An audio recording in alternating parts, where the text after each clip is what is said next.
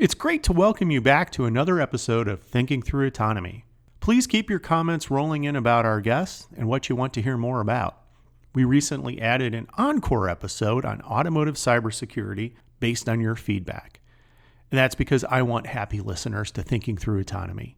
We have nine more episodes left in this season, and we'll be covering things like AI ethics, financing your startup, facing the shark tank, counter drone technology, and we'll be featuring a collegiate team that won a nationwide competition on Homeland Security technology that was sponsored by the Department of Homeland Security. Today we're talking with Jim Williams. Jim's been one of the top, if not the top, global regulator on UAS. He ran the FAA's UAS Integration Office, and if you've ever applied for a waiver, an exemption, or pitched a UTM scheme, you've probably been in his office in Washington, or even have a waiver signed by him. He's in the private sector now, and he talks to us about regulatory perspectives on UAS systems, autonomy and where it fits in government thinking, UTM and what we need to be focusing on, and how we need to think about complying with today's and tomorrow's drone regulations. Welcome to Thinking Through Autonomy, a podcast to help you understand the promise and impact of autonomous land and air vehicles in our world. I'm Ken Dunlap, managing partner of Catalyst Go, taking you on this journey. Hear and read more at thinkingthroughautonomy.com. Now it's time to take your hands off the wheel foot off the pedal, hand off that throttle, and let's go. Jim, welcome to Thinking Through Autonomy. Good morning. I am so glad to be here. We are absolutely thrilled that you're here with us, and I just want to dive into the discussion right away. Okay. I want to start by talking about this seemingly, and, and I don't know if I'm characterizing it right, but there seems to be a love hate relationship between various sectors of the industry and FAA on UAS. And it doesn't seem that we have a middle ground. Is that right? And why do you think that there's this varying sense of feelings coming out, whether you're a small vehicle operator or one of the big vehicle operators, that it's either going great or it's going bad? What, what are you seeing out there? Well, I think the, the biggest source of tension is between the, the industry who wants to move at the speed of technology and the FAA who is forced to move at the speed of regulation. And the, you know, that just creates this tremendous tension. Uh, the, the FAA doesn't have a lot of flexibility in, in how they do rulemaking. It's all written into law uh, by Congress and it's incredibly onerous. There's been a lot of of you know negative connotation about rulemaking and it's just been made harder and harder and harder and a lot of the existing rules for manned aviation just are nonsensical for unmanned aircraft for for example one of the the rules that govern the operation of aircraft state that the the flight manual for the aircraft has to be carried on board the aircraft well obviously that's nonsense for an unmanned aircraft because the pilot's on the ground. That you know the the whole point of that rule was for the pilot to have access to the flight manual in flight. And when I when I took over at the FAA, that they were forcing companies to get exemptions from that and going through all kinds of machinations around you know how do we meet this rule for people flying with you know with that flight manual not on the aircraft and you know i i as an executive, you sort of see a bigger picture of things. And so, you know, this was more on the working level that they were doing this. And I went to the the person in charge of that, you know, rulemaking who had the responsibility for that rule. And I says, why don't we just reinterpret this rule to say, you know, what it what it meant to what it's meant for is to give the pilot access to the pilot's handbook. So having it in the with the pilot when they're operating the aircraft is is meets the intent of the rule and that's our interpretation so we don't have to do this and he was like yes we could do that and and so there was an interpretation but believe it or not there was pushback from the from the the legal office on that so it's it's that kind of dichotomy that's really holding everything back and and those rules are very difficult to change it's a it's a 7 to 10 year process to do a major rulemaking project just because of the sheer volume of effort that's required. Every rule has to go through review at the FAA, review at the department, review at the OMB. The OMB sends it out to all interested agencies in the federal government, and with UAS, that's pretty much all of them. They get those comments back. Those comments go back to the DOT, back to the FAA. FAA has to resolve the comments, you know, and then it goes through another the same process again when it becomes a final rule. You do it once to say, hey, we were thinking about this rulemaking, and then you have to do it again when you've got all of the comments resolved and after that goes out for public comment. So it's you know it's just a laborious process, and the expertise for doing this comes from the same organizations that are doing the day-to-day policy and interpretation of the rules. So it's the same people having to do the rulemaking that have to do the the rest of the the work. And also understand, you know, the FAA has limited the number of people who can do this work by what Congress authorizes them to have. All this new work has come in, and Congress hasn't improved any increase in the staffing at the FAA. So, you know, there's a, but on the other hand, you've got the industry saying we must move forward, we must move forward, and you know, especially in the uh, you know the autonomous aspects are really really tough for the FAA.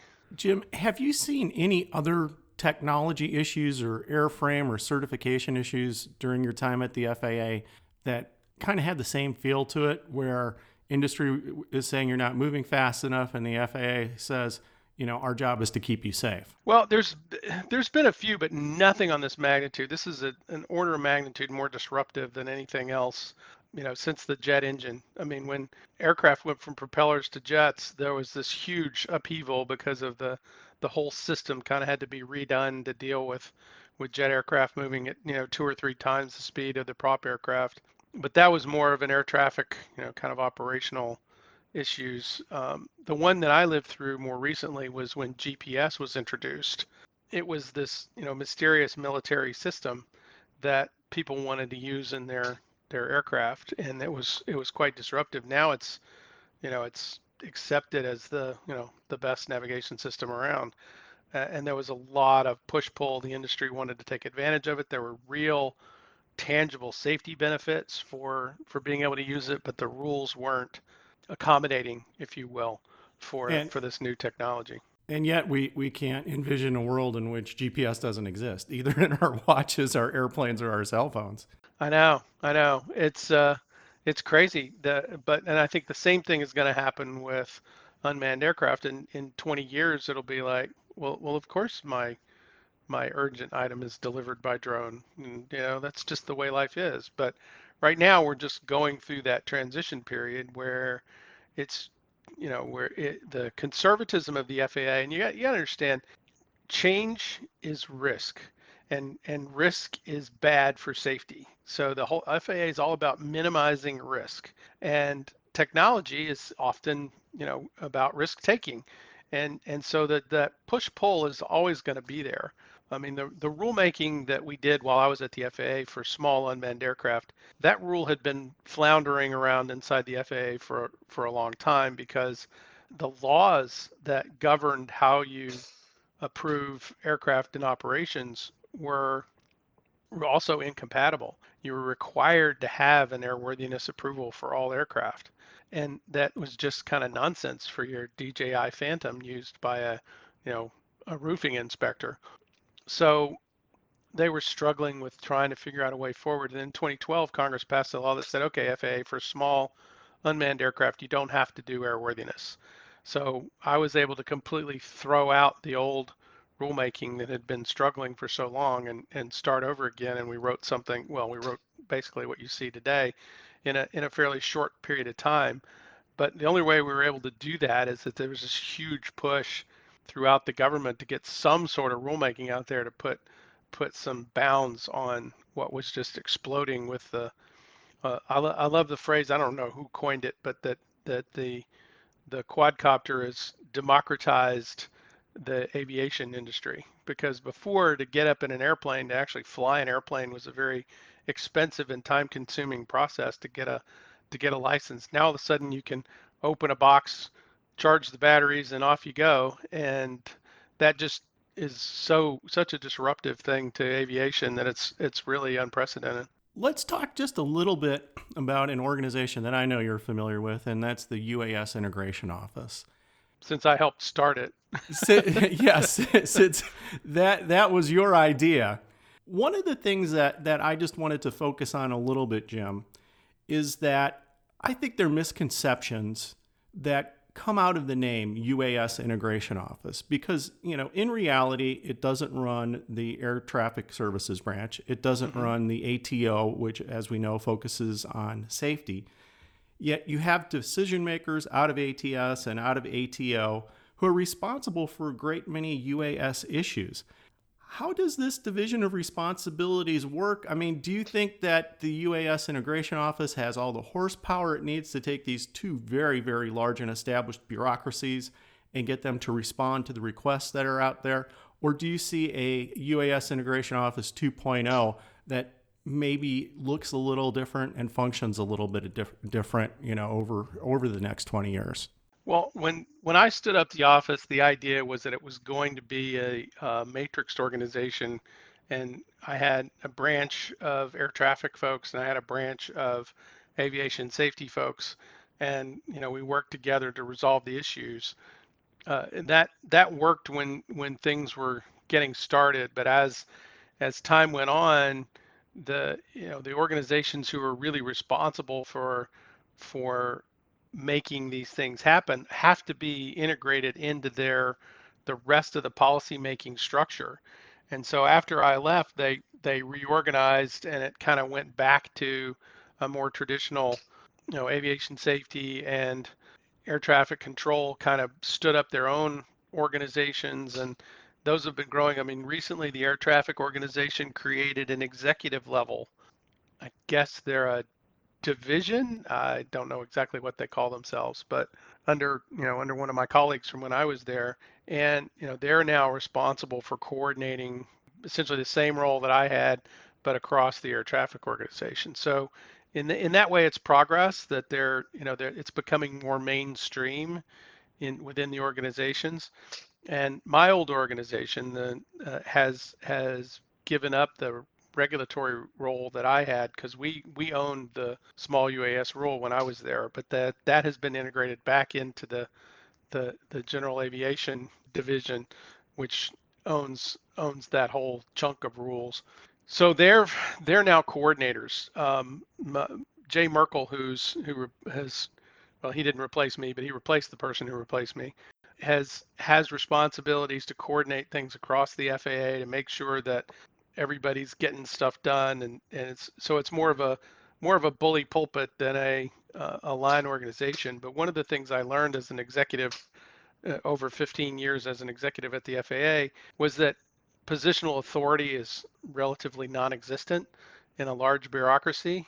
And the only way you get things done is by building a coalition of the willing and getting everybody to work together to, to go get stuff done. So I think Jay understands that and is trying to work within that within that structure. Uh, what most people also don't understand is Jay is also the coordinator across the the federal government and the other agencies to try to work uh, the the bigger picture issues, interagency issues. So you know that's that's a role that's kind of transparent to the to the outside, but it's really important inside the government to have everybody lined up. Because remember, I said the rulemaking process it goes through all of the other agencies. Well, if you don't have working relationships with the other agencies when you try to get your rulemaking done, it just you know it, it dies in the bureaucracies in those organizations. So it's it's very critical to to keep things coordinated. And so, is it perfect? No, it's not. But there is no perfect way forward with something this disruptive. Well, you know, I've, we've used the word coordination several times, and you know, I got to ask this question. Don't you think that there are times where the leadership over at a UAS uh, integration office is just beating their head against the walls because there are so many other parts of the federal government that are trying to stake a claim in regulating UAS systems, whether it's DHS and the counter UAS systems, whether it's Secret Service and the airspace you know, what's what's the secret sauce to making sure that government works together? I mean, do you have to go all the way up to the president and say, "Make let's make sure these cabinet agencies work together," or is there a more nuanced way to do that? Well, in in sometimes it does take intervention intervention at the White House to get things moving. The reason that the Part 107 regulation actually got out in a timely manner was that the the national security advisor to the president decided that uh, it was really important to get this done, and and he started leaning on the OMB and the other the other agencies to fast track it and get it done. So if you want something done really really fast, you have to have White House cover, not necessarily the president, but you know the, the White House is the boss, and if you get the boss interested in what you're doing, then things happen. Uh, the opposite is also true. You know, if the White House doesn't want something you're trying to do to happen, it's dead, dead, dead. So, uh, to a certain extent, moving to the front of the line requires requires intervention from the White House. But the rulemaking process does work. You know, you can get policy through, but it's but it's difficult and it requires a lot of coordination. And that's that's why the integration office is is still important and relevant because they can they can push those kind of things and work the not just the interagency but the relationship with the department and coordinate across the the bureaucracy at the FAA to make sure things stay you know upfront and present. And when I was there I had a great working relationship with the with the FAA administrator. And and that was just huge to be able to you know walk into the administrator's front office talk to the chief of staff you know, get get a little help moving things forward inside the FAA or even at the department. Um, so you know that, and that's why it has to be an executive level job, and it has to have top cover at all levels in order to be in order to make the change happen effectively and with you know at least some nod toward trying to move at the speed of business, not the speed of government. Let's kind of shift gears just a little bit here and, and maybe close our, our discussion on the regulatory aspect of UAS by talking about all of these pilot programs we're seeing, you know, as they are um, relating to UAS systems, as they're related to UTM. We have, as you know, the IPP, the UPP, Pathfinder, and probably about three or four other examples as well spread across FAA and NASA. And we hear that there are lessons being learned, but we also are being told that these lessons that are being learned out of all of these programs are used to inform regulation. What does it mean to inform regulation versus publishing a big database of lessons learned? Well, one of the things you have to understand is that the FAA is exposed to a lot of intellectual property from companies out there who are trying to get things approved. And they have a, a legal responsibility to protect that. So they're they're limited in how much they can share uh, when they're working directly with the industry. Uh, so a, a, good example of, of how this works is we knew we had to do something along the lines of authorizing unmanned aircraft to, to fly in the NAS, but we didn't, and the only tool we had was the law, so we started doing exemptions uh, and that was the Section 333 exemption process that I stood up. That was that was intended to be sort of a bridge until we could get the rule out and final, and it worked very well. And the but it was a tremendous amount of, of work because the exemption system just isn't wasn't intended to be an approval system. But all of the work we did, all of those, all of the learning we had informed that rulemaking so that like the the idea of waivers wasn't in the original rule just because we didn't think about it but because of the expertise we'd gained dealing with the industry and all the variety of things that they kept inventing and coming up with we thought you know we need to add some flexibility to this rule. And so the the folks at the FAA at the time I'd already left by then you know added that whole section on on waivers that made part 107 way more flexible than it than it could have than it was uh, when we released it for uh, you know the initial notice of proposed rulemaking. So these these lessons learned are excruciatingly important to the FAA because they just don't know. I mean, the, it's I love my job now because I sit in between this this industry and the FAA and and almost act like a translator no, no, this is where the FAA is coming from. This is why they're doing this. And then on the industry, when I go to the FAA, I say, no, no, you're not understanding. This is this yeah. is the industry's motivation. They have to make money on this. This isn't a research program. They can't just keep doing tests all the time. They've got to deliver. Uh, so, you know, there's a there's a lot of misunderstanding. So these working together projects, all of them, really help educate the FAA and what's really needed so that it's not what they think is needed it's what the industry is actually telling them so they're they're very very important to do. You know how how effective are they? Well, you know that the example I gave was we have wa- we have waivers in Part 107 that we wouldn't have had if we hadn't done the Section 333 exemption process. And just to follow up on this, Jim, I've had guests on the show and I've had private conversations where I get the, the very strong feeling that the Part 107 waiver process is working, that the 44807 slash 333 exemption process is working, and that the authorization process is pretty much working right now. It might be slower than a lot of the organizations were expecting, but in the end, everybody is winding up getting to use the vehicles where they want them to and how they want, want to, to employ the vehicles. Yet, you know, we've got people out there that are frustrated there is not a remote ID NPRM on the horizon, and they're frustrated that because that slowed down, there's not going to be a flight over people NPRM. I mean, really, does the NPRM does that really immediately fix things, or you know, is that not going to change? Getting the NPRM out is is the first big, really big step because then there's there's a set of timeline, congressionally mandated timelines that kind of kick in to keep things moving forward on a you know somewhat of a urge level of urgency.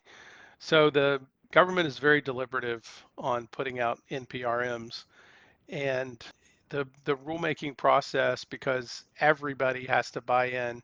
So one one little bit of inside baseball is if you've seen the the flight over people rule, and there was a provision in there which shocked a lot of us that you can't fly over over roads. And I was like, where in the world did that come from? And so I talked to some folks on the FAA and inside the FAA, and they said, well, that was interjected by NHTSA, the National Highway Transportation Safety Agency, because they didn't want to increase the risk to the driving public. And I was, and I'm understandable.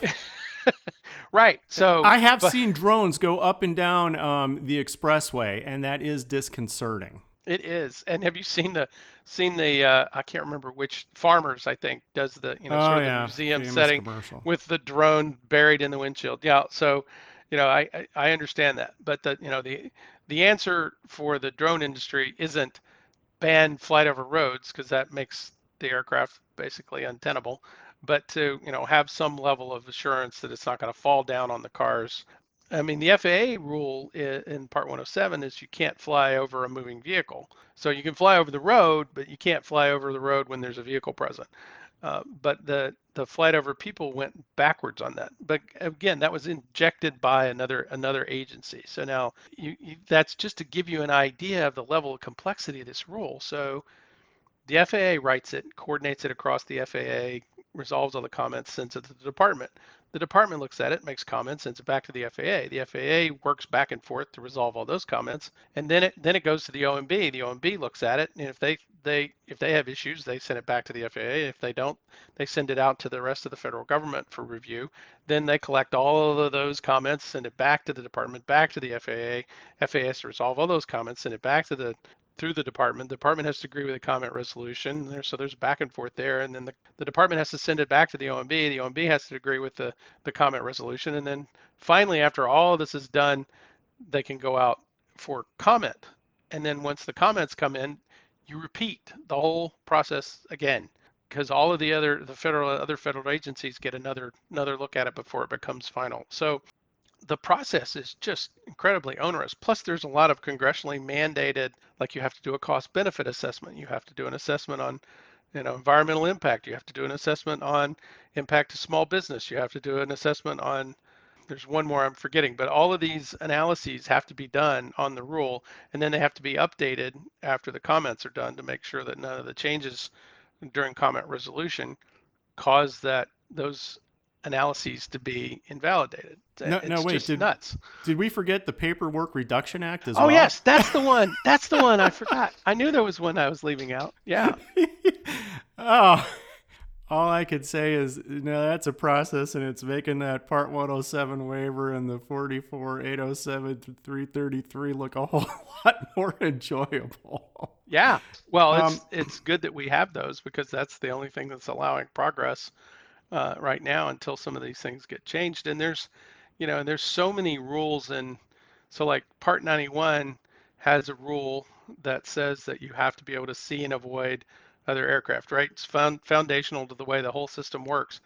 The, the word see has legally been determined to mean unaided eyeballs. So if, if you're not, if you're, so beyond visual line of sight is basically against the rules. Now, fortunately, that happens to be a rule that can be waived, but that means that every operation has to be done under a waiver until such time as that rule is changed to allow an electronic means of compliance, if you will. Yeah. Well, let's leave regulation behind. How's about that? Because this show is sounds think- good. this show is called Thinking Through Autonomy. And I want to transition our conversation over to all of this aeronautical magic that we're saying. Now, mm-hmm. your background is engineering and life cycle management, and of course, mm-hmm. UAS. And I'm kind of wondering when you talk about organizations like the FAA and, and really the industry in, in, in general, how should we be differentiating among all of these remarkable technologies that haven't been invented for before? Yet have manned applications and have definitely unmanned applications?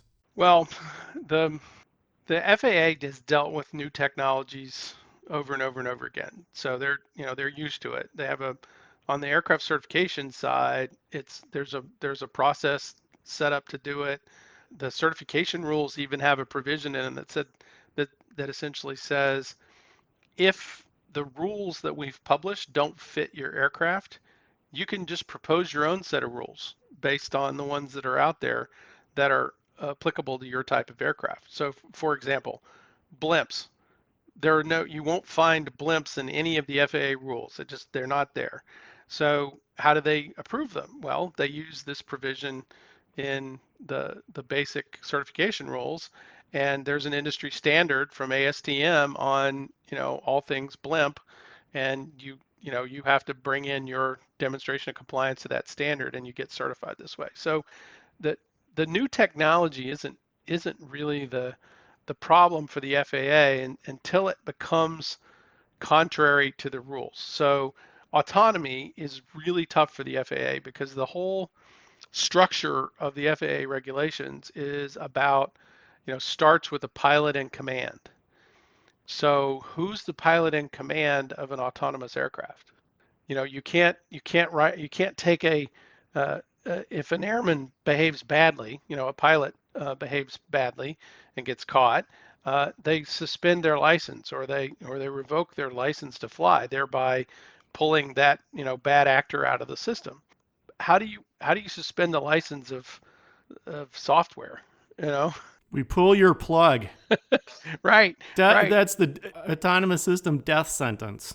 And then we'll power you back up when we feel you've served long enough. Exactly. So the one pilot, one aircraft rule was pretty sacrosanct until Intel came along. And I'll never forget the meeting with uh, Krzanich and Huerta uh, when Krzanich came in and pitched this idea of, you know, drone light shows and you know controlling a thousand drones with one with one person. And you know and i was sitting there in the meeting going geez that's going to be impossible. And then michael huerta i didn't say it out loud that's what i was thinking. And then michael huerta looks at Krzanich and goes you know i think we can help you figure out how to do that. And i was then i was like oh crap now i got to figure out how to do this. Uh, but it you know we did. It took about two years and they started issuing waivers for that. So it's not impossible to uh, deal with autonomy. It's but it does challenge the FAA and it does challenge the industry to come up with ways to um, essentially justify the, the safety of operating without a pilot and direct control. And, you know, I, I think that it's going to happen and uh, it's going to happen uh, quickly once once certain uh, barriers are down. I mean, the, the, the FAA is long known that software you can't test software safety. You you know it's just too complex and too too difficult to try to test every possible permutation and combination of what could happen in that software. So they instituted software process assurance. And early in my career, I participated in an update of that of the standard, and it's been subsequently updated again, so that you use process assurance around the software as it's developed in order to ensure that it's going to going to provide repeatable, safe results.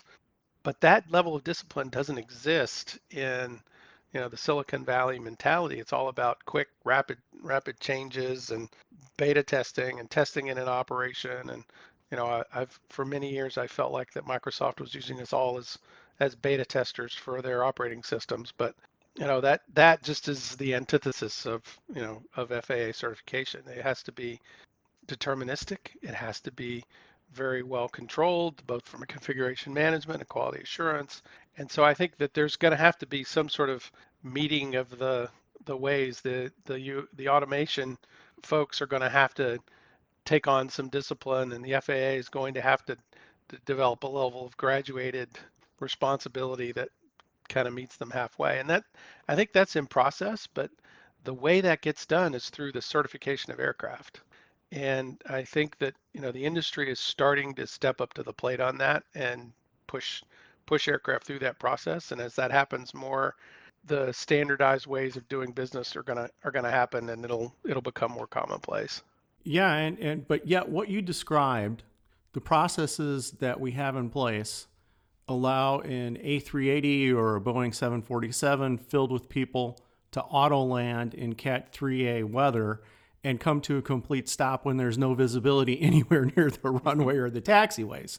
So so clearly there has to be nuggets within that software certification process that need to get translated back down to these smaller systems, you know, whether it's a, a smaller drone or whether it's something the size of a Global Hawk, which makes me wonder, Jim, do you think that the industry, an industry which really has no experience with that type of certification process. Do you think they know how to build their own roadmap to get to that point? Do you think they know how to work with the FAA to build that roadmap?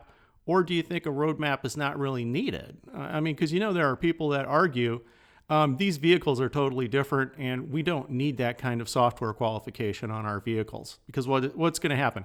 It's going to fall out of the sky and the propellers are going to fall off. Big deal. Right. And for those aircraft, the FAA isn't going to require any sort of certification. The Part 107 doesn't require any level of reliability on the aircraft whatsoever. And everybody's okay with that. Doesn't seem to be causing any kind of issues. People operating under 107, uh, you know, I haven't, I'm not hearing anything uh, negative about those kind of operations. But the the real difference is when you go beyond visual line of sight, the level of, of safety risk goes up by an order of magnitude both to for risk to people on the ground and risk to other aircraft in the air. Now, smaller aircraft, the risk isn't that high, but it's a lot higher than than visual line of sight. Then the bigger aircraft are going to have similar, if not you know more impact than than a small manned aircraft would have uh, for for various reasons we don't have to get into. But so what I think the industry has to understand is that the regulations are gra- already graduated from nothing at 107 to an incredible amount of work for a you know 787 and it's and it's not you know it's not a linear scale but it is a scale. And the, you know the aircraft certification folks have been preaching risk-based certification for a long time and are finally and but they have been frustrated at every turn by the bureaucracy. They've been trying to release guidance material on this since uh, 2014 and have been stymied because of the review process. The you know they're trying to put out technical certification policy, and the bureaucracy just kind of chokes on it. And and it's the first time they've ever had to do that. The advent of UAS ratcheted up the level of oversight beyond what anybody in the government had ever seen before. So when I was working in an aircraft certification 20 years ago, uh, the FAA could publish advisory circulars pretty much at will and because they're just advisory, they don't have any regulatory status. They're just a means, but not the only means of complying with the rules. And that you know we published them regularly. It was you know it's it was pretty easy. The first job I had in headquarters, that was our main product. The you know the, with avionics standards branch, we published technical standard orders and advisory circulars. We had a couple of rulemakings, but mostly it was those kind of technical policy documents, and and they never went outside of the FAA. Now now they have to go through the department and through the OMB, just like rules do. And we talked about how difficult the rulemaking process is. And so, but uh, if you actually go and talk to the certification folks and and open up a certification project, they give you all of this information that they haven't been able to release publicly so that you can use it on your project. Keeping our focus just a, a little bit more on private industry because that's where you and I work 24 7 and on right. the private side. One of the observations that I've made over the last couple of years is that we have companies that are caught messaging and promoting technology based on finding the next round of investor. And yet, when this kind of hype comes to the regulators, instead of really the reality of what they're trying to accomplish, it seems to make the regulatory job even more difficult. Do you think that there's a way that we can get the industry to adopt some more common of a language, you know, more reality in what they're trying to pitch and say, you know, hold hold your investment pitches for somebody else. Let's talk technology to to the regulators because when you confuse the two, you're not going to be happy with the result.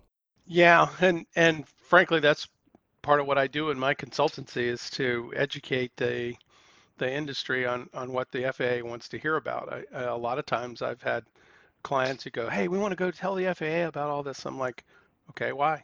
Well, it's really great technology, and we know they're going to like it, and they're going to they're to want us to do it. And I'm like, "But what are you gonna what are you gonna ask them for?"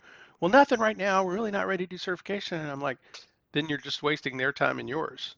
I said, unless you're going to the FAA to ask for an approval of some sort, you really don't need to you don't need to go talk to them. It's just a waste of your time. And, and I said, you know, when you're when you're ready to go ask for an approval, a waiver, a certification, or whatever, then we'll put together a package, explain to them what we're asking, and and you can be successful. So it's just there is a vast, vast, vast level of misunderstanding about what the FAA does, what their role is, what their authority is, etc.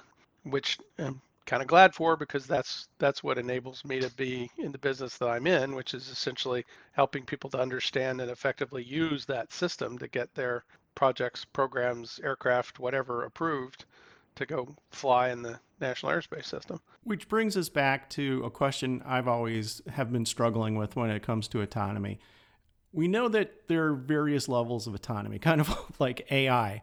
Um, AI is a generic branding for anything involving machine learning, and autonomy is the generic branding in the aviation industry for any vehicle that moves by itself, seemingly.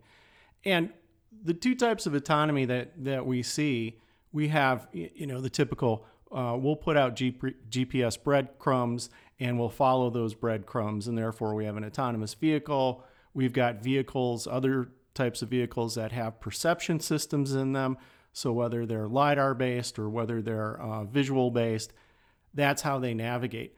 What, how do you advise your clients to put their arms around autonomy when they're talking to regulators about you know the, the specifics of how that vehicle navigates do you get them off of the less precise language and say okay you got to use gps you know you have to use that language? Or where does it fall? Where does it fall, Jim? What do you tell them to, to talk about? So the, the first thing I tell them is don't ever say you have an autonomous aircraft. Why is that? Because there's a, a ICAO has a, a set of standards for what that means. And unmanned aircraft systems are divided into two categories, uh, remotely piloted and autonomous. And autonomous is defined as an aircraft operating without the possibility of intervention from you know a pilot on the ground. Whereas remotely piloted is that there's a there's a pilot in command of that that can affect the you know the flight. So even though a global hawk could take off and fly its whole mission and land without anybody ever touching it, it's not autonomous because there is always a pilot in command who's communicating with that aircraft who can change its trajectory, alter its mission, even though they don't have to. So it's and so when the FAA hears autonomous, they mean that that to them says, well, you just you can't operate because you have to have a pilot in command, a, a by regulation, but B if you're interacting with air traffic control, how are you going to react to air traffic control instructions? The aircraft, unless the aircraft has sophisticated voice recognition technology so they could respond as a pilot would to air traffic control instructions, you know, you're, you're not going to be allowed to operate. So highly automated is what I tell them to say, you know, and, and FAA is okay with that. I mean, just like you said earlier, seven, you know, most modern air carrier aircraft have the ability to do what's called a category 3C auto land, which is where the pilots don't have to touch anything until the aircraft they're ready to taxi off the runway. So the the FAA is quite comfortable with autonomy, but autonomous is a you know is a dirty word to them. So understanding the language and understanding that yeah you you want the aircraft to navigate itself no problem. You want the aircraft to to avoid automatically avoid obstructions in other aircraft. Well that you know that's a little bit more of a challenge but it's it's doable. Just like the Airbus is putting automatic TCAS maneuvers in their aircraft so that if a TCAS maneuver is is warranted and the pilot doesn't initiate it, the autopilot will take over. But the pilot still has the ability to override that if they think it's it's not safe.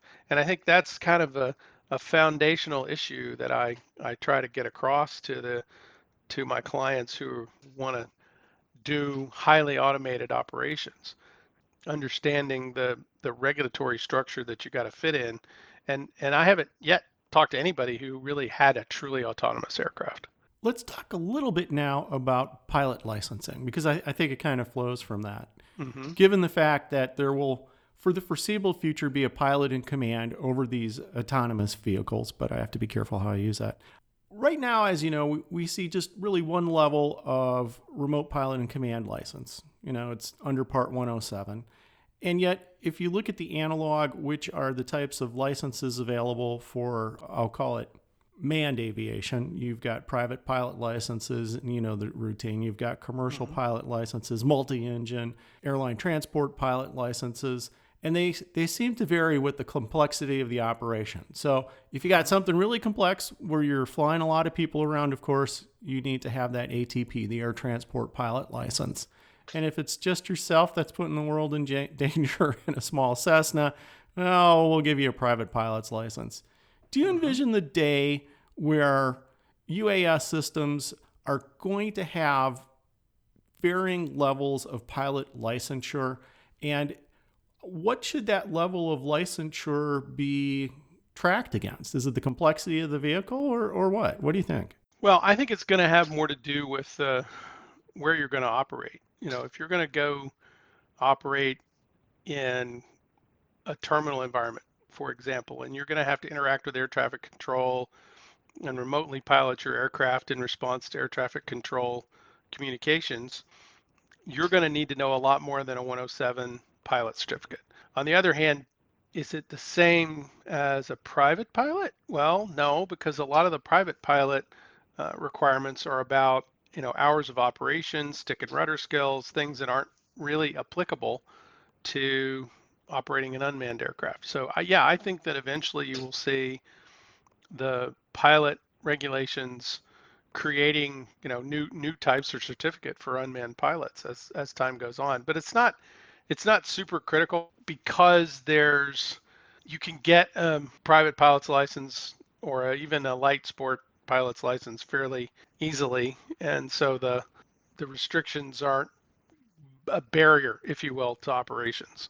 Yeah, well, for my part, I just can't. And look, I'm biased. Every the listeners know that my background is as a commercial pilot, and I'm just biased, you know, to to the thought that maybe the most complex system that involves the most risk, that involves you know, really the, the highest level of safety you need are the quote unquote autonomous systems where you push a button and let it go fly its pre programmed mission making navigation decisions on its own.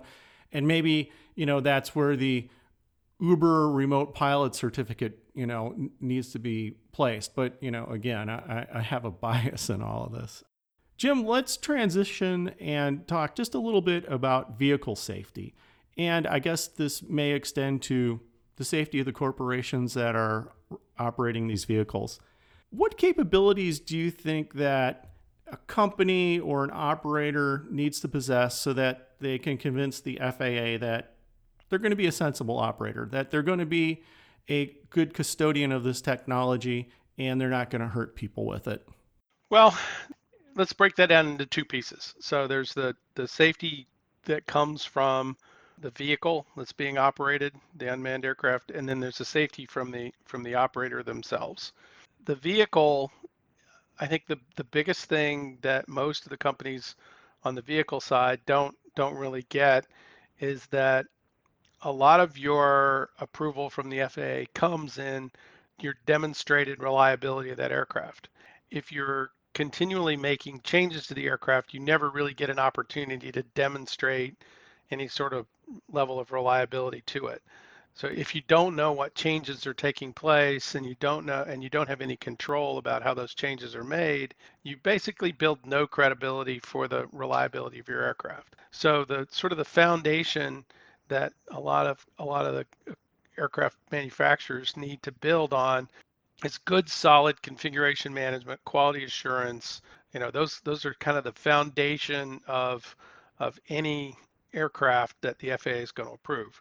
On the operator side, it's it's similar in that your your level of trust from the FAA is based on your your demonstrated history of compliance with the rules and safe operations. So if you look at an airline, for example, the airlines have a tremendous amount of delegated responsibility from the FAA. I mean, they can do all kinds of approvals on their own for maintenance that you if you're an individual and you own your aircraft you have to you know you have to pay people to do this stuff for you. But the airlines all can can train their own pilots. They can train their own mechanics. They have the ability to make changes to their aircraft within limits. Uh, you know and all of these are essentially delegated authorities from the FAA and that's and, and a lot of that is based on their their history so it's very difficult to get an air carrier certificate because you have to show the FAA that you have all of these uh, systems in place and that you've got the ability to, uh, you know, maintain the aircraft, train the pilots, etc.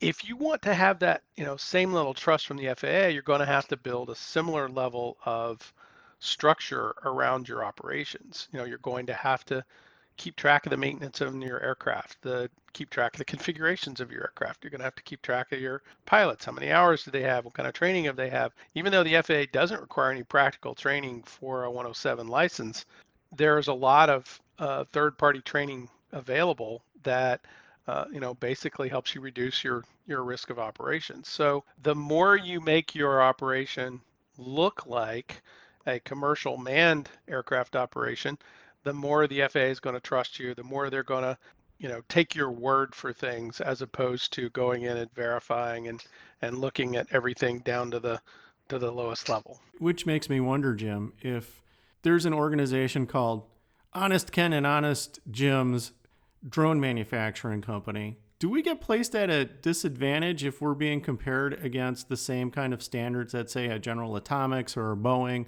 or fill in the blank are holding themselves to because they have more infrastructure, they've got more money. I mean, are we locking the the entry level businesses out of the process by doing that? No, because the FAA has dealt with, you know, sort of entry level aircraft for a very long time.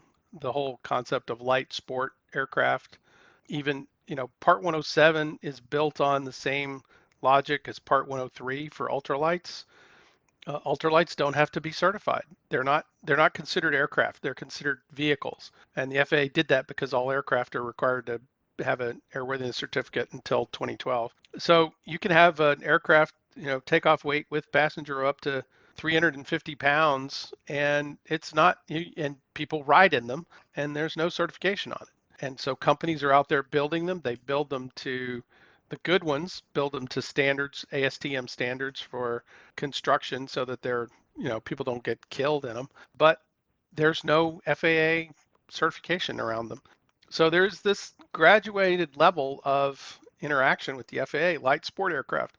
You don't, you don't, you can issue airworthiness certificates without having to have a, a design approval. If you follow the ASTM standards for light sport aircraft and you certify to the FAA that you're building to them. So the you know there there is a way forward for Joe UAS manufacturer to get into the system and become part of the the approved aircraft methodology.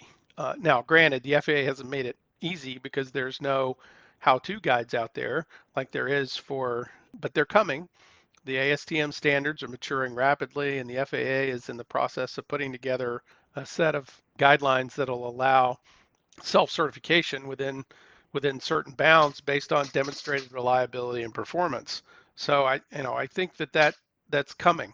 That everybody isn't being held to the Boeing standard. And that kind of gives me hope for Honest Jim and Ken's drone company. So um, I just want to end the show with just a, a question or two about UTM because that that seems to be where we're seeing a lot of effort being expended by a lot of big companies.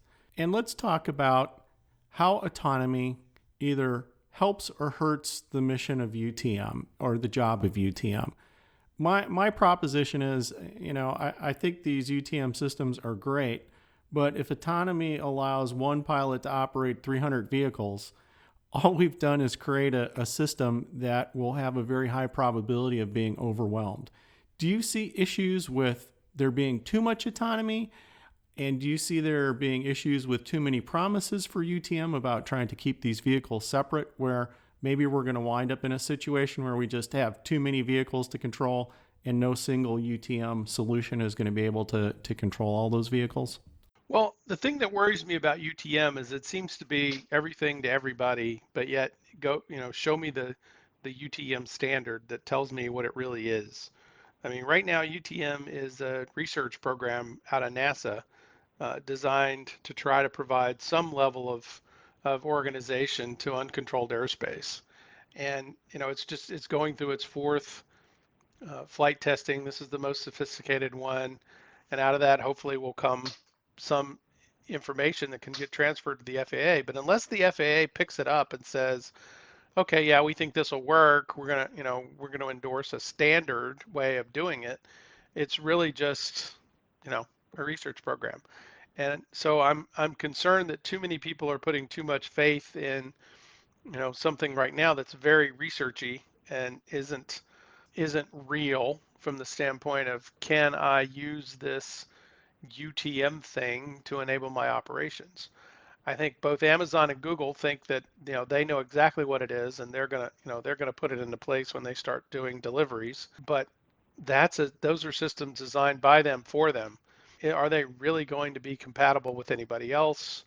And you know what level of delegated authority is the FAA going to give to those UTM service suppliers, uh, it's still, you know, to me, that's there's a lot of uncertainty in UTM. It has a lot of promise. Don't get me wrong. I'm not I'm not bad mouthing it. It's and I think it is an enabler to doing low level operations with with lots of aircraft. But there's still a lot of unanswered questions about how you deal with non-participants, how you deal with uh, interfacing, how you deal with the fairness of you know if there's a if there becomes a limit to access who gets to decide who gets in and who doesn't you know? So there's a lot of there's still a lot of uncertainty there and hopefully the results of this the ongoing you know they're currently ongoing with nasa's fourth fourth go around and the one that's closest to what i would call real world testing is going on now and then the real question mark is is what does the faa do with this because nasa can only take it so far faa's got to got to take it from there and turn it into something real and usable. Well, Jim, you just had the last word, and thank you so much for being on Thinking Through Autonomy. This has just been fantastic. I want to thank you for your contributions to driving this revolution and for getting the industry and the government off to a great start through your time at the FAA. Thank you so much. Well, you're welcome. It's been a pleasure.